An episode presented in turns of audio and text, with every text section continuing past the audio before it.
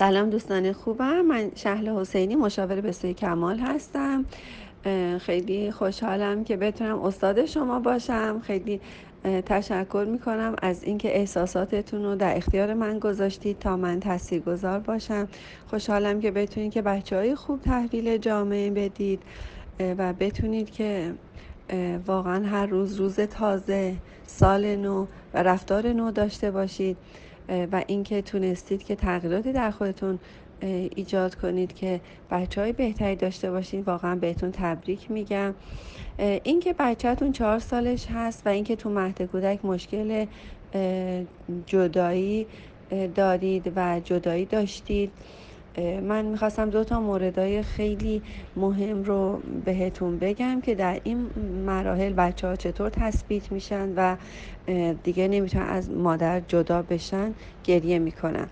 دو تا از گفتیم که تمام مراحلی که بچه ها میگذرونن تو اون مرحله اگه بیتوجهی کامل یا توجه بیش از اندازه باشه بچه در اون مرحله تثبیت میشه. یکی از مراحلی که بچه ها تثبیت میشه این داستان جدایی در چهار پنج ماهگی هست. بچه ها در چهار پنج ماهگی که مادر رو مخصوصا مادر رو نزدیکترین شخصش رو می‌شناسه وقتی مادر از اتاق میره بیرون بچه گریه می‌کنه یک باره گریهش می‌گیره و اینکه احساس می‌کنه یه دفعه تنها شده. خیلی عادیه می‌تونیم که گاهی وقتا نریم گاهی وقتا سرشو گرم کنیم و خیلی توجه نکنیم. ولی اینکه ای وای گریه کرد وای فهمید وای گریه کرد این اصلا بری بیرون گریه می‌کنه ای وای گریه می‌کنه. حالا حالا درسته چهار پنج ماهشه بچه خیلی هم حرف نمی‌زنه ولی شما می‌تونید که به خاله عمه بگی حالا من برم بیرون گریه می‌کنه نگاه کن نگاه دیدی گریه کرد دیدی دیدی دیدی گریه کرد. حالا گریه. اصلا نمی‌ذاره من برم من همیشه می‌خواد پیشش باشم.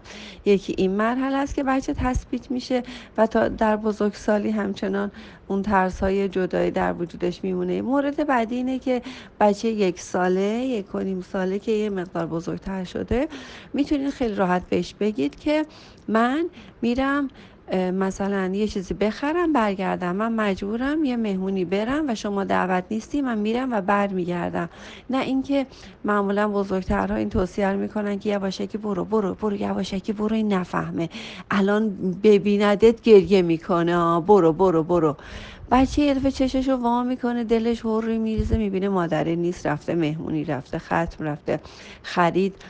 و این ترس و استراب به شدت در تمام طول عمرش در وجودش میمونه. این استرس نیست این استراب این انزایتیه که مدام در وجودش یه چیزی دلش قروور میره که و بعضیا میگن تو دلم رخ میشورن. اینا همش استراب هایی هستش که مدام ادامه داره و کمتر آدم می‌تونه که شناسایی بکنه از چه چیزی هست و ریشش خیلی زیاد در همین کودکی زیر حتی دو سال هست که یواشکی میرید و همیشه این نگران هست. یه نگرانی بعدی برای جدا شدن اینه که بچه نگران شما هست برای اینکه وقتی خودش هست شما کمتر دعوا می‌کنید با همسرت با فامیلت با مادرت با خواهرت با دوست و آشنا و همسایه. وقتی که نیست. خیلی راحت تر دعوا می‌کنی و اینو کاملا متوجه شده چون تا میاد پیش شما شما صداتون کم می‌کنی یا آرومتر هستید یا بچه رو بغل می‌کنی یا سرتون گرمتره. برای همین می‌خواد که از شما جدا نشه برای اینکه احساس می‌کنه که وقتی من نیستم مادرم در امن و امان نیست. این مراحل ریشه یابی واقعا جدایی هست که اینو خیلی جدی واقعا دوستم که خودتون ریشه یابی کنید در وجود خودتون در خانواده در و اینکه کم کم اینا رو خاموش کنید. ولی مورد خیلی سخت و بدتر که اینجا مطرح کرد نوشتین که ترس. ترس هاش سو استفاده می‌کنن این کلمه رو اصلا استفاده نکنی خواهشم وقتی هم بچه میگه میترسم بگو اه میترسی؟ مثلا اه آره دیگه خب ترس داره. ترس اصلا شرط عقله. ترس شرط عقل خیلی خوبه که بچه ها بترسن. الان بهشون هم بگید که اگه میترسی اه میترسی و باشه. ما هم میترسیم. ما هم خیلی جاها میترسیم. اصلا نترسیدن شهامت نیست. ترس اصلا شرط عقله. بهتره که ما بترسیم یه جاهایی ولی بتونیم از ترس هامون عبور کنیم و بتونیم که اونجا شهامتمون رو خرج کنیم. مثلا بچه از اتاق تاریک میترسه بهش میگیم که با اتاق تاریک من از اینجا صدات می‌کنم. مثلا میگم نیما نیما نیما من اینجور صدات می‌کنم. برو از اتاق تاریک یه چیزی بیار اون موقع ببینم شهامتت رو استفاده کردی یا نه. مثلا علی علی علی می‌تونید همینجور صداش کنید بچه تا بره از اتاق تاریک چیزی بیاره بیاد. یا از یه جای دیگه که میترسه اه میترسی. خب خیلی جالبه. خب برای اینکه عقل داری تو کلت عقل داری برای همینه که پسرم دخترم برای همینه که میترسی. در عینه که میترسی برو اونو بردار بیار ببینم که می‌تونی از ترسات عبور کنی. اینا بچه ها خیلی هم خوب می‌فهمن خیلی خوب متوجه هستن و خیلی هم خوب استفاده می‌کنن. این کلمه رو اصلا استفاده نکنین که این میترسه بچه ها استفاده می‌کنن سو استفاده می این کلمه رو کافیه که به همسرت بگی و بچه بفهمه.